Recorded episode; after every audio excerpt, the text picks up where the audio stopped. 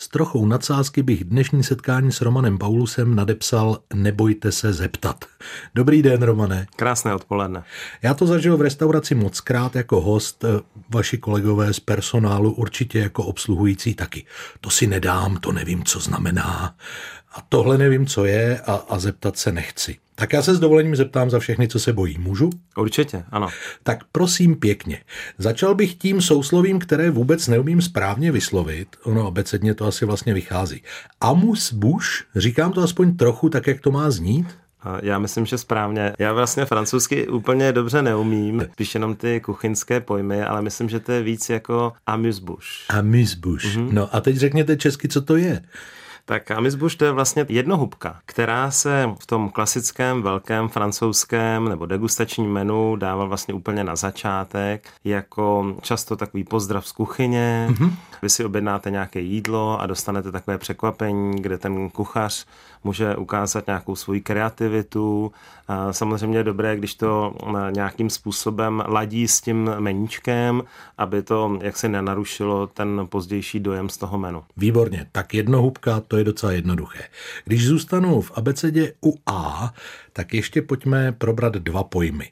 A la carte. Ano, Co přesně ano. tímto souslovím vy restauratéři chcete říct? Ano, a la carte, tak to je v podstatě podle menu dalo by mhm. se říct. Z jídelního, Z jídelního lístku. lístku. Vy, když eh, přijdete do té restaurace, tak eh, můžete mít například menu, Mm-hmm. Takže si vyberete celé menu, anebo si vyberete z jídelního lístku a la carte jednotlivé pokrmy tak třeba přijdete do té recepce a oni vám řeknou, můžete jít na restauraci buď na jednotné menu, nebo do bufetové restaurace, a nebo do naší a la carte restaurace.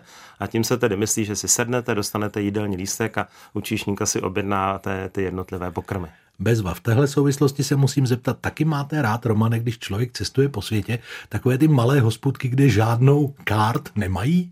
kde vám řekne ten šéf, co je zrovna dneska k jídlu? Tak ono je to často lepší, hlavně když nevládneme tím jazykem, Víte. že to je dané země. Nejraději mám francouzský přístup k jídlu. Oni napíšou, že mají plat du jour, tedy jedno jídlo na den a to ano. si buď dejte, nebo jděte dál. Ano, tak, ano. my tak jdeme dál. Teď budeme spíš v Itálii, předpokládám. Těstoviny nejčastěji ano. mají být vařeny al dente. Maminka říkávala na zkus. A já jsem tomu nerozuměl ani tak, ani tak.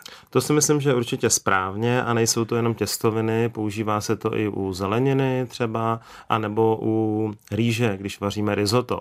Vlastně to správné al dente by nemělo být tak, že kuchař řekne, ještě to, ještě to křoupe a tak už je to správně uvařen a hosti potom říkají, že to je moc tvrdé, ať už ty ano. těstoviny nebo ta rýže, ale principiálně se vlastně jedná aspoň tak, jak já to vnímám, o to, aby, když už jsme u těch těstovin, aby prostě nebyly rozvařené. Takže příjemně uvařené, že když kousnete, tak ještě cítíte tu strukturu té těstoviny.